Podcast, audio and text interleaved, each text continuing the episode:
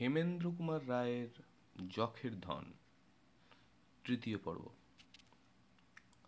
সারা রাত জিনিসপত্র গুছিয়ে ভোরের মুখে ঘণ্টাখানেক গড়িয়ে যথা সময়ে আমরা বাড়ি থেকে বেরিয়ে পড়লুম। আমাদের দলে রইল বিমলের পুরনো চাকর রামহরি ও আমার কুকুর বাঘা। দুটো বড় বড় ব্যাগ, একটা সুটকেস ও একটা ইকমিক কুকার ছাড়া বিমল আর কিছু সঙ্গে নিতে দিল না। ব্যাগ দুটোর ভিতরে কিন্তু ছিল না এমন জিনিস নেই। ছুরি, ছোড়া, কাঁচি, নানা রকম ওষুধ ভরা, ছোট একটি বাক্স, ফটো তুলবার ক্যামেরা, ইলেকট্রিক টর্চ, মশাল, ফ্লাস্ক, গোটা কতক বিস্কুট, ফল ও মাছ মাংসের টিন, আসাম সম্বন্ধে খান কয়েক ইংরেজি বই, ছাতা, ছোট ছোট দুটো বালিশ, শতরঞ্জি কাপফ্রির সেই দুটো মুখোশ, প্রভৃতি কত রকমের জিনিসই যে এই ব্যাগ দুটোর ভিতরে ভরা হয়েছে, তার নাম করা যায় না। সুটকেসের ভিতরে আমাদের জামা কাপড় রইল। আমরা প্রত্যেকেই এক একটা গাছা মোটা দেখে লাঠি নিলুম। দরকার হলে এই লাঠি দিয়ে মানুষের মাথা সহজেই ভাঙা যেতে পারে। অবশ্য বিমল বন্দুক দুটোও সঙ্গে নিতে ভুললে না। বাড়ি ছেড়ে বেরুবার সময় মনটা যেন কেমন কেমন করতে লাগল। দেশ ছেড়ে কোথায়, কোন বিদেশে, পাহাড়ে, জঙ্গলে বাঘ, ভাল্লুক আর শত্রুর মুখে পড়তে চললুম, যাবার সময় মায়ের পায়ে প্রণাম পর্যন্ত করে যেতে পারলুম না। কে জানে এ জীবনে আর কখনো ফিরে এসে মাকে দেখতে পাবো কি না একবার মনে হলো বিমলকে বলি যে, আমি যাব না। কিন্তু পাছে সে আমাকে ভীরু ভেবে বসে, সেই ভয়ে মনকে শক্ত করে রইলুম। বিমলও আমার মুখের পানে তাকিয়ে মনের কথা বোধহয় বুঝতে পারলে। কারণ হঠাৎ সে আমাকে জিজ্ঞাসা করলে, কুমার, তোমার মন কেমন করছে? আমি সত্য কথাই বললুম, তা একটু করছে বই কি? মায়ের জন্য? হুম, ভেবো না, খুব সম্ভব। আজকেই হয়তো তোমার মাকে তুমি দেখতে পাবে। আমি আশ্চর্য হয়ে বললুম, কি করে? আমরা তো যাচ্ছি আসামে। তা যাচ্ছি বটে বলেই বিমল একবার সন্দেহের সঙ্গে পিছন দিকে চেয়ে দেখলে তার চোখ মুখের ভাব উদ্বিগ্ন। সে নিশ্চয় দেখছিল শত্রুরা আমাদের পিছু নিয়েছে কিনা, কিন্তু কাউকেই দেখতে পাওয়া গেল না। বিমলের বাড়ির গাড়ি আমাদের স্টেশনে নিয়ে যাওয়ার জন্য অপেক্ষা করছিল। আমরা গাড়িতে গিয়ে চড়ে বসলুম। গাড়ি ছেড়ে দিলে। বিমল সারা পথ অন্যমনস্ক হয়ে রইল। মাঝে মাঝে তেমনি উদ্বেগের সঙ্গে জানালা দিয়ে মুখ বাড়িয়ে পিছন পানে চেয়ে দেখতে লাগল। শেয়ালদাহ স্টেশনে পৌঁছে আমরা গাড়ি থেকে নামলুম। একবার চারিদিকে সতর্ক চোখে দেখে নিয়ে বললুম, বিমল, আপাতত আমাদের কোনো ভয় নেই। করালিরা আমাদের পিছু নিতে পারেনি। বিমল সে কথার কোনো জবাব না দিয়ে বললে, তোমরা এইখানে দাঁড়িয়ে থাকো, আমি টিকিট কিনে আনি। বিমল গেল টিকিট কিনতে। টিকিট কিনে ফিরে এসে বিমল আমাদের নিয়ে স্টেশনের ভিতরে গিয়ে ঢুকলো। বাঘাকে জন্তুদের কামরায় তুলে দিয়ে এলো। বাঘা বেচারি এত লোকজন দেখে ভরকে গিয়েছিল। সে কিছুতেই আমার সঙ্গ ছাড়তে রাজি হলো না। শেষটায় বিমল শিকলি ধরে তাকে জোর করে টেনে হিঁচড়ে নিয়ে গেল। গাড়ি ছাড়তে এখনও দেরি আছে। কামরার মধ্যে বেজায় গরম দেখে আমি গাড়ি থেকে নেমে প্ল্যাটফর্মের উপর পায়চারি করতে লাগলুম। ঘুরতে ঘুরতে গাড়ির একেবারে শেষ দিকে গেলুম। হঠাৎ একটা কামরার ভিতর আমার নজর পড়ল। সঙ্গে সঙ্গে সঙ্গে আমার সারা দেহে কাঁটা দিয়ে উঠল। আমি সভয়ে দেখলুম কামরার ভিতরে কড়ালি বসে আছে।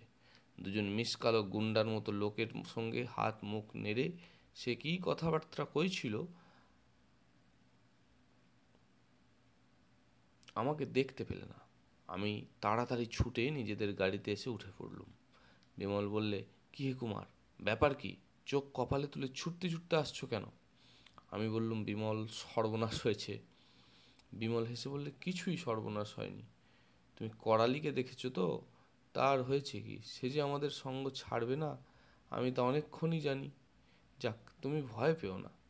চুপ করে নিশ্চিন্ত হয়ে বসে থাকো। বিমল যত সহজে ব্যাপারটা উড়িয়ে দিলে আমি তা পারলুম না। আস্তে আস্তে এক কোণে গিয়ে বসে পড়লুম বটে। মন কিন্তু বিমর্ষ হয়ে রইল। বিমল আমার ভাব দেখে মুখ টিপে টিপে হাসতে লাগল। এদিকে গাড়ি ছেড়ে দিলে। জানি না কপালে কি আছে। জঙ্গলের ভিতরে অপঘাতেই মরতে হবে দেখছি। করালির সঙ্গে কত লোক আছে তা কে জানে? সে যখন আমাদের পিছু নিয়েছে, তখন সহজে কি আর ছেড়ে দেবে? আমি খালি এই সব ভেবে ও নানা রকম বিপদ কল্পনা করে শিউরে উঠতে লাগলুম বিমল দিব্যি আরামে সামনের বেঞ্চে পা তুলে দিয়ে বসে নিজের মনে কি একখানা বই পড়তে লাগল কিন্তু। গাড়ি একটা স্টেশনে এসে থামল। বিমল মুখ বাড়িয়ে স্টেশনের নাম দেখে আমাকে বললে, কুমার, প্রস্তুত হও, পরের স্টেশন রানাঘাট, এইখানেই আমরা নামব। এ আবার কি কথা? আমি আশ্চর্য হয়ে বললুম রানাঘাটে নামব? কেন? সেখান থেকে শান্তিপুরে, তোমার মামার বাড়িতে মায়ের কাছে যাব। হঠাৎ তোমার মত বদলালে কেন? মত কিছুই বদলায়নি। আজ কি করব কাল থেকেই আমি তা জানি, কিন্তু তোমাকে কিছু বলিনি। এই দেখো, আমি শান্তিপুরের টিকিট কেটেছি। এর কারণ কিছু বুঝলে কি? না, আমি বেশ জানতুম, করালি আমাদের পিছু নেবে। কালকেই তার চর শুনে গেছে, আমরা আসামে যাব।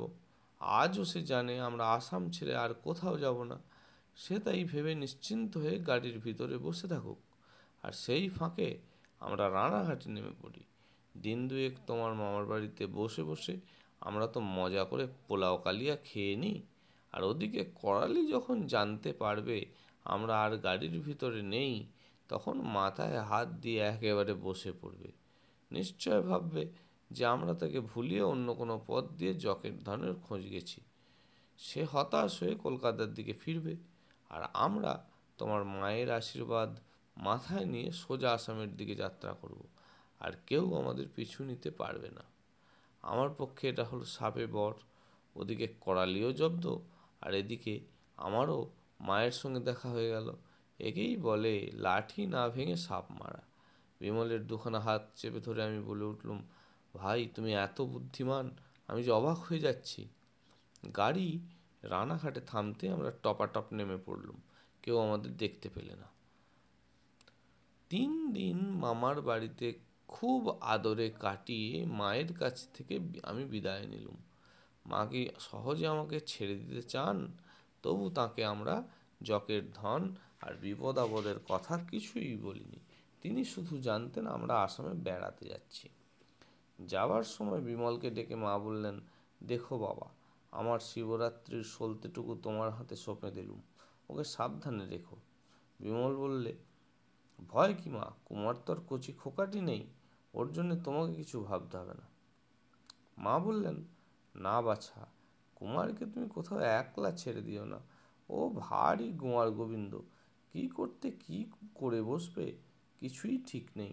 ও যদি তোমার মতো শান্তশিষ্টটি হয়ে থাকতো, তাহলে আমাকে তো ভেবে মরতে হতো না।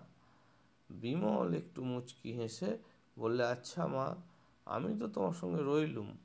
যাতে গোয়ার তুমি করতে না পারে, সেদিকে আমি চোখ রাখব। আমি মনে মনে হাসতে লাগলুম। মা ভাবছেন আমি গোমার গোবিন্দ আর বিমল শান্তশিষ্ট।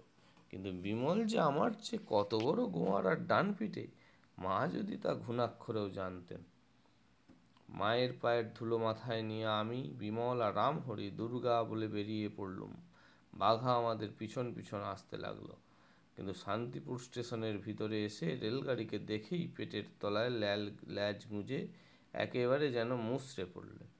সে বুঝলে আবার তাকে জন্তুদের গাড়ির ভিতরে নিয়ে গিয়ে একলাটি বেঁধে রেখে আসা হবে। রানাঘাটে নেমে আমরা আসল গাড়ি ধরলুম। বিমল খুশি মুখে বললে, যাক, এবারে আর করালির ভয় নেই। সে হয়তো এখন আসামে বসে নিজেদের হাত কামড়াচ্ছে আর আমাদের মুন্ডুপাত করছে। আমি বললাম, আসাম থেকে করালি এখন কলকাতায় ফিরে থাকতেও পারে? বিমল বললে, কলকাতায় কেন? সে এখন জমালয়ে গেলেও আমার আপত্তি নেই। চলো, গাড়িতে উঠে বসা যাক। অনেক রাত্রে গাড়ি সরাই ঘাটে গিয়ে দাঁড়াল। সে সময়ের কথা বলা হচ্ছে পদ্মার উপর তখনও সারার সারার বিখ্যাত পুলটি তৈরি হয়নি। সারাঘাটে কলকাতাকে তখন সকলকে তখন গাড়ি থেকে নেমে স্টিমারে করে পদ্মার ওপারে গিয়ে আবার রেলগাড়ি চড়তে হতো। কাজেই সারা এসে আমাদেরও মালপত্র নিয়ে গাড়ি থেকে নামতে হলো। আগেই বলেছি, আমি কখনো কলকাতার বাইরে পা বাড়াইনি।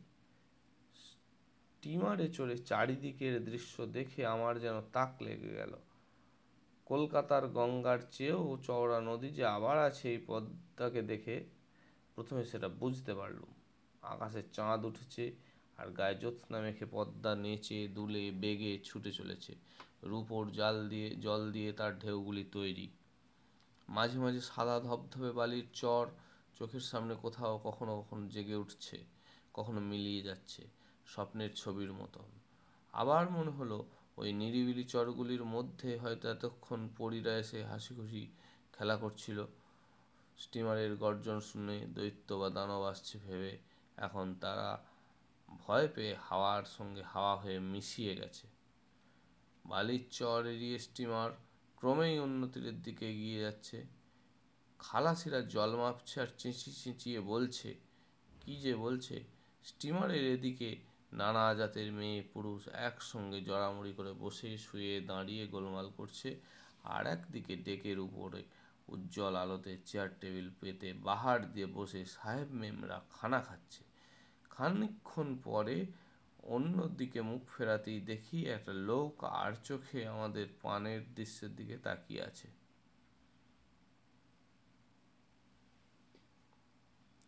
তার সঙ্গে আমার চোখাচুকি হতেই সে হন হন করে এগিয়ে ভিড়ের মধ্যে অদৃশ্য হয়ে গেল। স্টিমার ঘাটে এসে লাগল। আমরা সবাই একে একে নিচে নেমে স্টেশনের দিকে চললাম। আসাম মেল তখন আমাদের অপেক্ষায় দাঁড়িয়ে ভোঁস ভোঁস করে ধোঁয়া ছাড়ছিল। আমরাও তার পেটের ভিতর ঢুকে নিশ্চিন্ত হয়ে বসলুম।